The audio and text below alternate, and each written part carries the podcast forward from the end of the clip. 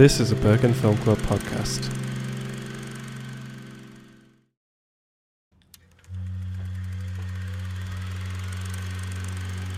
Like an old movie removed from the frame, I am floating and looking for someone to blame. Won't you project me on the walls of your heart?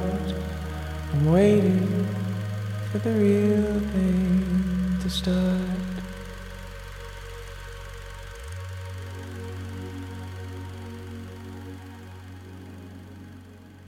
Hello, and welcome to The Reel Thing. I'm your host, Joe Lawrence, and here we are on the fourth episode of The Reel Thing. How exciting it is to be now five weeks deep into this podcast. It's the deepest foray that I've had before into podcasting on my own, and I'm pretty happy with how it's going. This podcast is an extension of Bergen Film Club, which is an independent cinema in the heart of Bergen, Norway. The film club's main goal is giving a voice to those who deserve it, revealing insights into unknown cultures, and showing awesome movies. In this podcast, I talk about the films included in the film club's extensive program of films, past, present, and future. And, you know, I hate to say it, we have another great episode uh, ready for you today. Although, there is a little bit of a change. Not every week will I have a guest. Maybe I should have said that at the top of the podcast in episode one, but that's just the way it is. Sometimes it's just going to be me talking about a film that I have really enjoyed that Bergen Film Club has shown, and sometimes it will be with an expert, a friend, anyone from the film club. But this week it's just me. So I hope that's okay with you guys. We're going to get comfortable. We're going to set and settle into a mood of of relaxing to talk about this exciting film that we're talking about this episode, which is The Craft. It has been a delightful week in Bergen this week. This is uh, going to be a new a new section of the podcast where I report the weekly weather in Bergen. This week it's been lovely. it's been a lot of sun. It's been a lot of shirking responsibilities to be outside and take in the the brief moment of sunshine. On this podcast will kill you, which is a podcast that I recommended a couple of weeks ago. They just released an episode talking about the importance of vitamin D and how dangerous vitamin D deficiencies can be.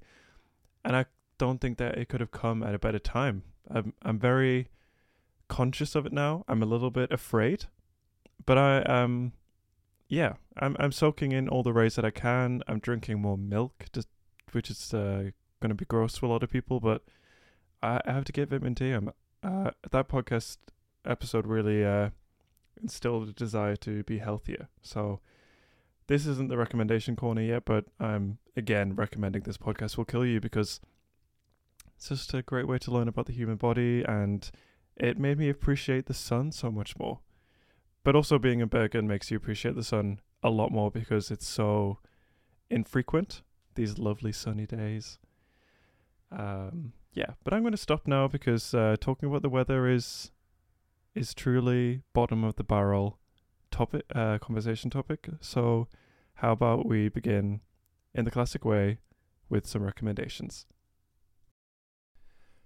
So starting off as always with a podcast recommendation.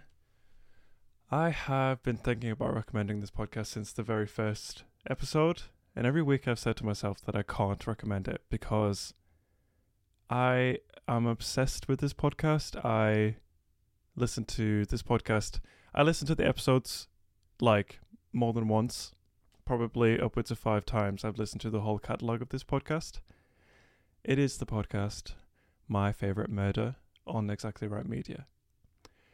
This is the first podcast that I ever listened to, and I just think it is the most incredible podcast, an incredible piece of media that I have consumed and continue to consume in my life.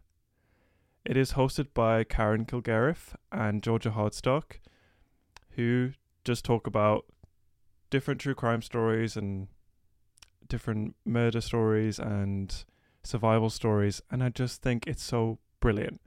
They tell the stories very much from the perspective of the victims, which I think is incredible. But one of the best things about this podcast is how open Georgia and Karen are about their own mental health struggles, how open they are about attending therapy.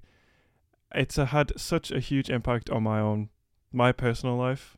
It has drove me to seek therapy multiple times when I felt like I didn't need it, and hearing them talk about it really pushed me to get involved. And I just love the cozy vibe of this podcast.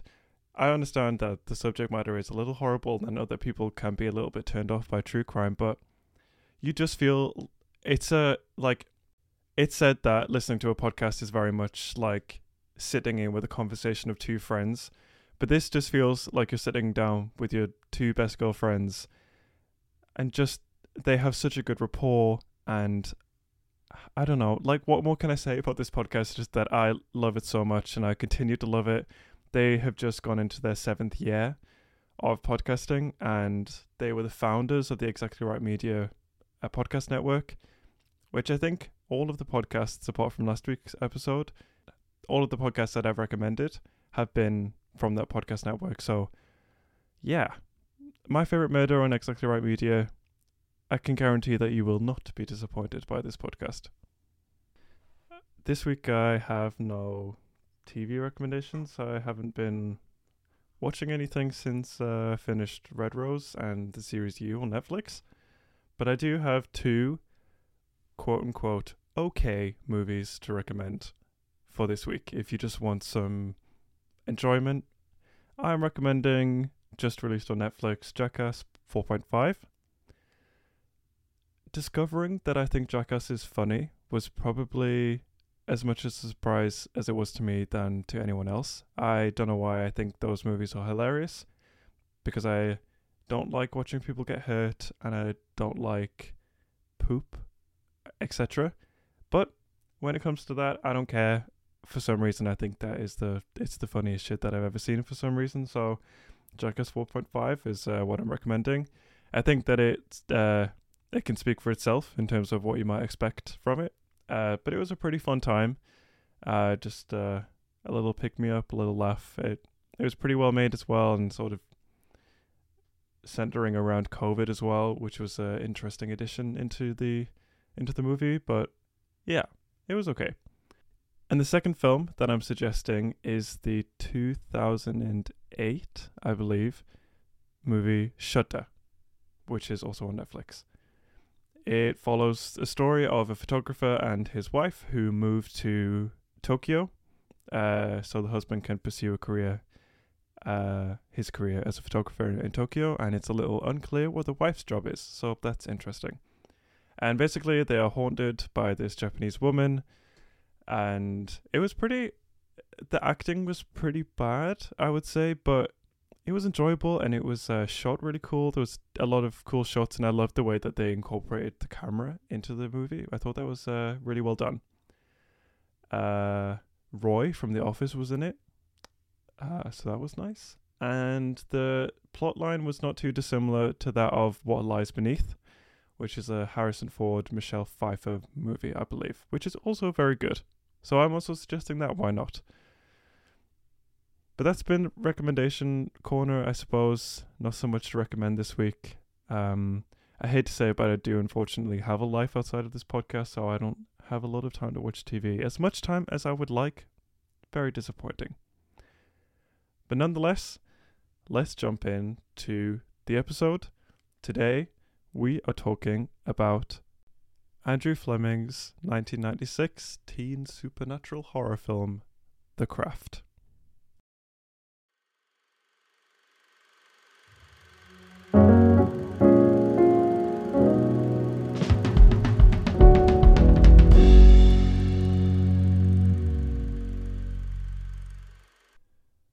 So, like I said, we are talking about the 1996 Andrew Fleming directed movie, The Craft.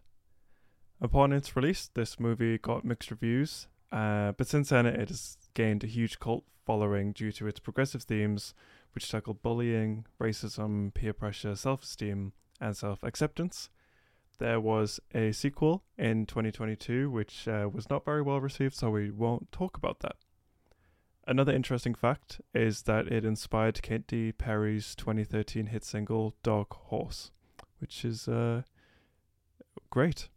To think that there is a timeline that doesn't have that great Juicy J rap verse, all thanks to the craft, so that's pretty cool. So this movie was mainly a collaboration between the producer Douglas Wick, who is most famous for his work on Gladiator, The Great Gatsby, and Memoirs of a Geisha, and Peter Filardi, who uh, who began writing the script for this movie. So then they brought in Andrew Fleming to direct and produce the final version of the screenplay, and he became the director of the film. They enlisted a real life Wiccan, Pat Devin, as an on-set advisor for the film, and she made all of the incantations to make sure that the treatment of Wiccan subject was uh, the most accurate and the most believable that it could be, whilst also, I suppose, being the most respectful, to try and make it as real as possible. So they have a Wiccan, so this film is all about teenage witchcraft.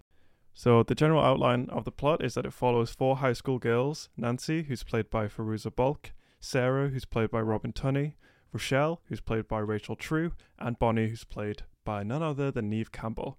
They are all outsiders in a way. Robin Tunney's character Sarah is a young girl with unusual abilities who moves from a new town with her father and her stepmother. At a new school, she forms a friendship with these three outsider girls, Nancy, Rochelle, and Bonnie, who are all outcasts and rumored to be witches. Bonnie has burns from a car accident, Nancy lives in a trailer with her mother and abusive stepfather, and Rochelle is a woman of color and is the target of racist bullying by a group of popular white girls. The girls do witchcraft and worship a powerful earth deity pagan god that they call Manon. They then observe Sarah levitating a pencil in class, and then she becomes the fourth in their group, filling out their air, water, earth, fire circle, northeast, southwest, so that they can all become powerful and cast spells and do whatever they want. Sarah develops a crush on the popular Chris Hooker, who's played by Skeet Ulrich, and is furious when he f- spreads a false rumor that they slept together. Sarah confronts him, and then she casts a love spell on him, and he becomes infatuated with her. Rochelle casts a revenge spell on her bully Laura to make her hair fall out. Bonnie casts a spell for beauty to make her scars disappear. And Nancy casts a spell that makes her abusive stepfather suffer a heart attack, and then that they receive loads of money from his death.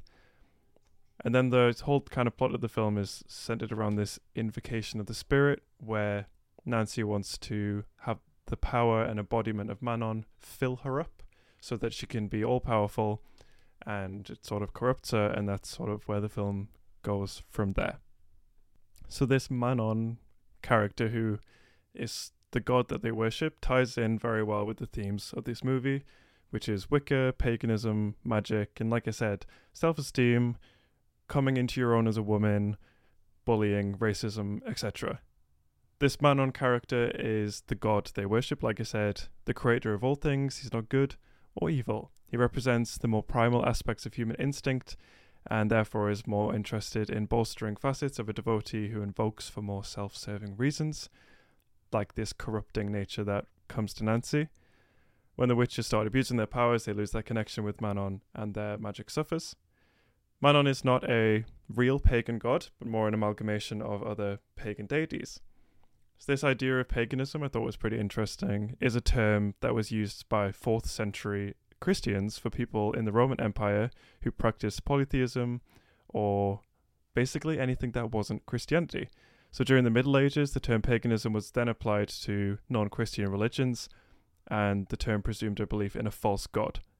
Nowadays, modern paganism, contemporary paganism, or neo paganism is a term for a religion or a family of religions influenced by various historical pre Christian beliefs of the pre modern people in Europe and adjacent areas of North Africa and the Far East. Although they share similarities, contemporary pagan movements are diverse and do not share a single set of belief practices or texts. So it's just like good vibes, nature, believing in one another, and not the sort of like strict doctrine that Christianity has. So that sounds pretty nice. I personally really, really enjoyed this film. It was part of the part of the film club's folk horror festival. It was our uh, closing film, and I just thought it was so good. It was just so I felt like it was so perfectly what it should have been. It was really nineties, and it was as much teen drama as it was a horror film. Although there were some points where I felt like it could have gone a little bit further with the horror. I still feel like it,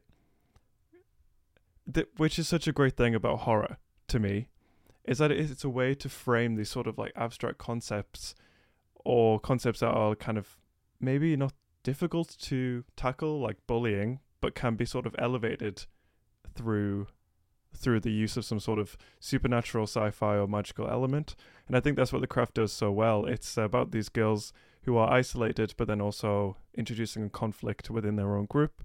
I really like the way that it portrayed women's power. I thought it was a really it's sort of it's using a metaphor uh, for sort of the way that a woman can come into her own during her teenage years and what that might mean.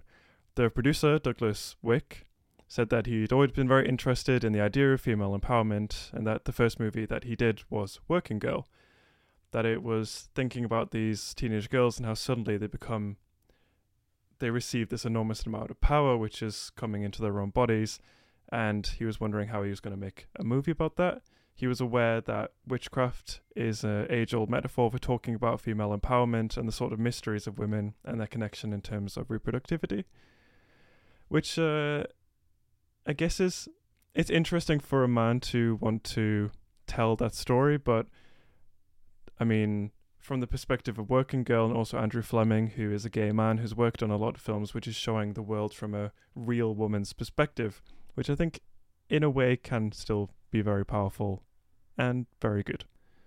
Douglas Wick also went on to say that when he was starting to try to figure out how to do a story that would be about a very real teenage emotion feeling story, that the best way to do this was expressing it through witchcraft, which is what I was saying about having horror contextualize things in a kind of a weird, creepy way, but in this heightened way.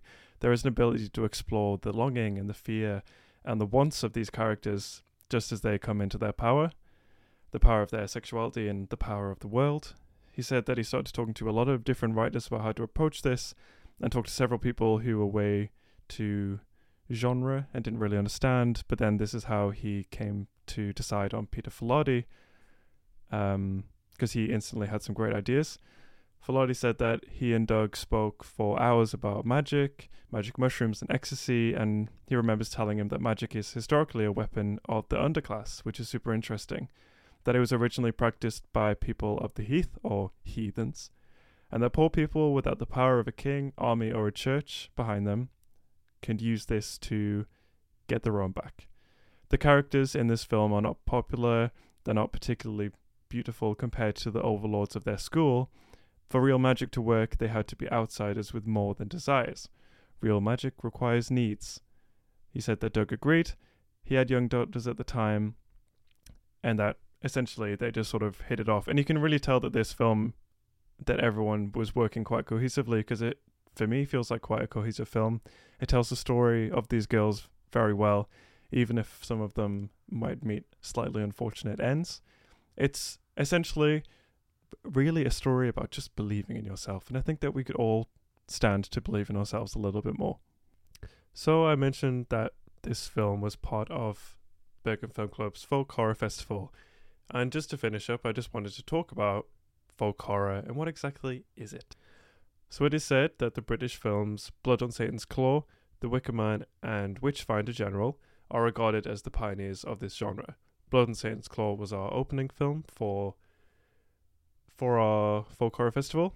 And I think I said a couple episodes ago that I found it really scary, even though a lot of people didn't. Because of the definitions of folk horror have emerged almost exclusively in the context of British folk horror, it is said that other nation traditions, almost by necessity, will not quite fit into this uh, this definition. But I think that, which I'll come to talk to, it is more of a vibe than a strict set of rules. Folk horror is a subgenre of horror film and fiction that uses elements of folklore to invoke fear and foreboding fe- feelings. Typical elements include a rural setting, isolation, themes of superstition, folk religion, paganism, sacrifice, and the dark aspects of nature. Although it's related to supernatural horror films, folk horror usually focuses on the belief and actions of people rather than some supernatural element, and often deals with the naive outsider coming up against these these ideas and these sort of more localized feelings. The term folk horror was used in 1970 in the film magazine Kine Weekly by a reviewer called Rod Cooper, describing the film The Devil's Touch, which was then renamed Blood and Satan's Claw. Folk horror differentiates itself from the larger horror genre in several ways. While the ultimate goal is to leave you feeling unsettled and anxious, folk horror doesn't lean in traditional jump scare tactics or gory imagery in the way that standard horror films do. Folk horror dives into myths, legends specifically tied to history and culture to bring out these ideas and these more unsettling and maybe more personable fears. Fans and critics alike have expended considerable energy trying to define this folk horror genre film scene. And by and large, it derives its chills and audiences by tapping into our most basic instincts about fear those childhood fears born of fables used to teach and protect, which eventually morphed into stories intrinsic to specific cultures. Folk horror takes elements of these stories and presents them in a fresh way that touches on our innate fears. Like I said about Blood and Satan's Claw, I don't know what it is that I find so upsetting about that, but I think this isolation of the characters in that movie in particular, the way that no one is really believing each other and the idea that it's actually the children who are behind this. I think that's maybe what I found so unsettling. In terms of the classic tropes in these films, isolation is a crucial factor in most of these movies. It can have a number of meanings depending on the context of the story, and typically, isolation in folk horror is more about people finding themselves as outsiders coming into an established community. So, think Barry the Wicker Man, Midsommar, etc. Some consider that the setting should be rural for it to be considered folk, but it can be broader than that, definitely. There's definitely a lot of films which uh, could be considered folk horror. For, I would think uh, the movie Censor is a good example of that. It definitely has this sort of scary British vibe, but I believe that that is set in a city. Whilst the general structure of these films can be very different. There is often a happening or a summoning, which is the sort of ritual or sacrifice moment, an invocation of a demon, earthly or otherwise, that is usually the thing that is closing the movie. These conclude these folk horror narratives not only to serve to bond the communities that are their central antagonists, but also usher in the pagan or occult beliefs that have become identified with the subgenre. It's very again, The Wicker Man is just such a great example of this. It's a man coming into a situation that just feels weird, just to at the end see that it is. Uh, it's very weird. It's very ritual. It's very sacrificial, and I think that that's a really not fun thing, but cool thing about these films is that it it I think that they can often have these very satisfying endings, and that there's these sort of very small parts and clues of unease that sort of drive together what is ultimately quite a big ending. At the most basic level, then, folk horror is rooted in the dark folk tale, in the communal stories of monsters, ghosts, violence, and sacrifice that occupy the threshold between history and fiction. However, one must not take the traditions of folk horror at face value, they are typically not authentic traditions, although they may be well represented as such within text. Instead, they are highly mediated and often expressly fabricated. So I think that is uh, a pretty good point, especially in defense of Sweden. I feel like Sweden gets a lot of flack in terms of its uh, ritualistic, um, how apparently ritualistic and uh, sacrificial the people who live there are. I'm pretty sure that Midsommar has not happened in real life. The author Adam Scovell puts it that folk horror often creates its own folklore. The folk horror plot is driven by a much more permeable boundary between normality and the monster. It's driven, in fact, by a kind of doubled othering and thus a doubled normality. The seeming protagonists, avatars of normality, are never completely normal, and the apparent monstrous antagonists that threaten them are never completely monstrous. In other words, both the protagonists and the antagonists, typically the outsiders in the community they stumble into, are each simultaneously normal and other. The extent of the ambiguity pervading this central divide of horror, the extent of the ambiguity surrounding normality and the monster, is one of the most distinctive traits in folk horror. And this is, I think, this is seen really well in in Midsommar by Ari Aster. Is that this character Danny, as she is continuously let down by her boyfriend, you could say, that this otherness and this normality between her and the cult that they've come into sort of begins to blend, and that the sort of realistic ideas between the two of them are eventually kind of on the same level in the end. Even though her boyfriend meets a very unfortunate end, there is a, a lot of people who would agree that he deserved what he got, in a way, and I guess that's where this fear comes from. And that that is it. That is all that I have to say about the craft and all that I have to say about folk horror. If you haven't seen the craft, I really highly recommend it. It is like Mean Girls on acid doing spells and witchcraft, which I think is the best sell that I could give it because it is a really enjoyable film. It's so 90s, it's so cool, and yeah, definitely check it out if you haven't seen it. It was very fun, and definitely give folk horror a go.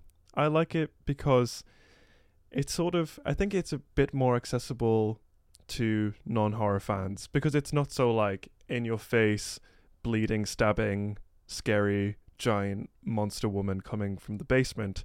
It's more of like looking into you. What fears do you have and how can that be manipulated? Which maybe is scarier, but ultimately is a lot cooler.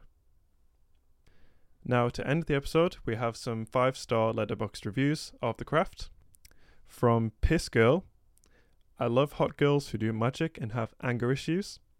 From Violet Dream 33, this movie is my whole personality, great portrayal of female rage, I'm insane. And lastly, from Baby Fairy, I think I'm in love with Nancy, which is kind of fucked to say, seeing she's a psychotic, greedy bitch that can't think outside herself, but I love that about her because it's always a good time to watch a woman reach peak mania in a film, and I can't agree more. I love to see that. So that's that. End of another episode. I hope that you enjoyed it. I hope that you've enjoyed just me. There will be a couple more episodes like this every now and then. Uh, but I had a lot of fun just talking to myself. I hope that you learned a lot because I thought it was really interesting learning about the origins of the word pagan. But that's just me. Like I said, watch The Craft. It's great. But this has been The Reel Thing. Thank you very much for listening. Goodbye.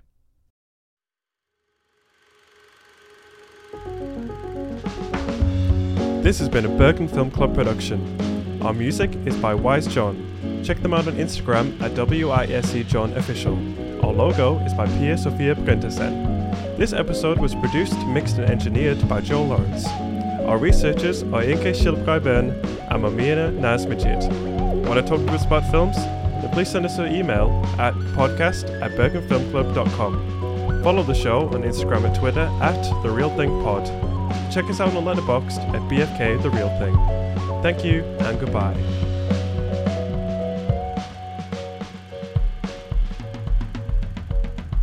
Listen, follow, leave us a review on Spotify, Apple Podcasts, Amazon Podcasts, or wherever it is that you get your podcasts.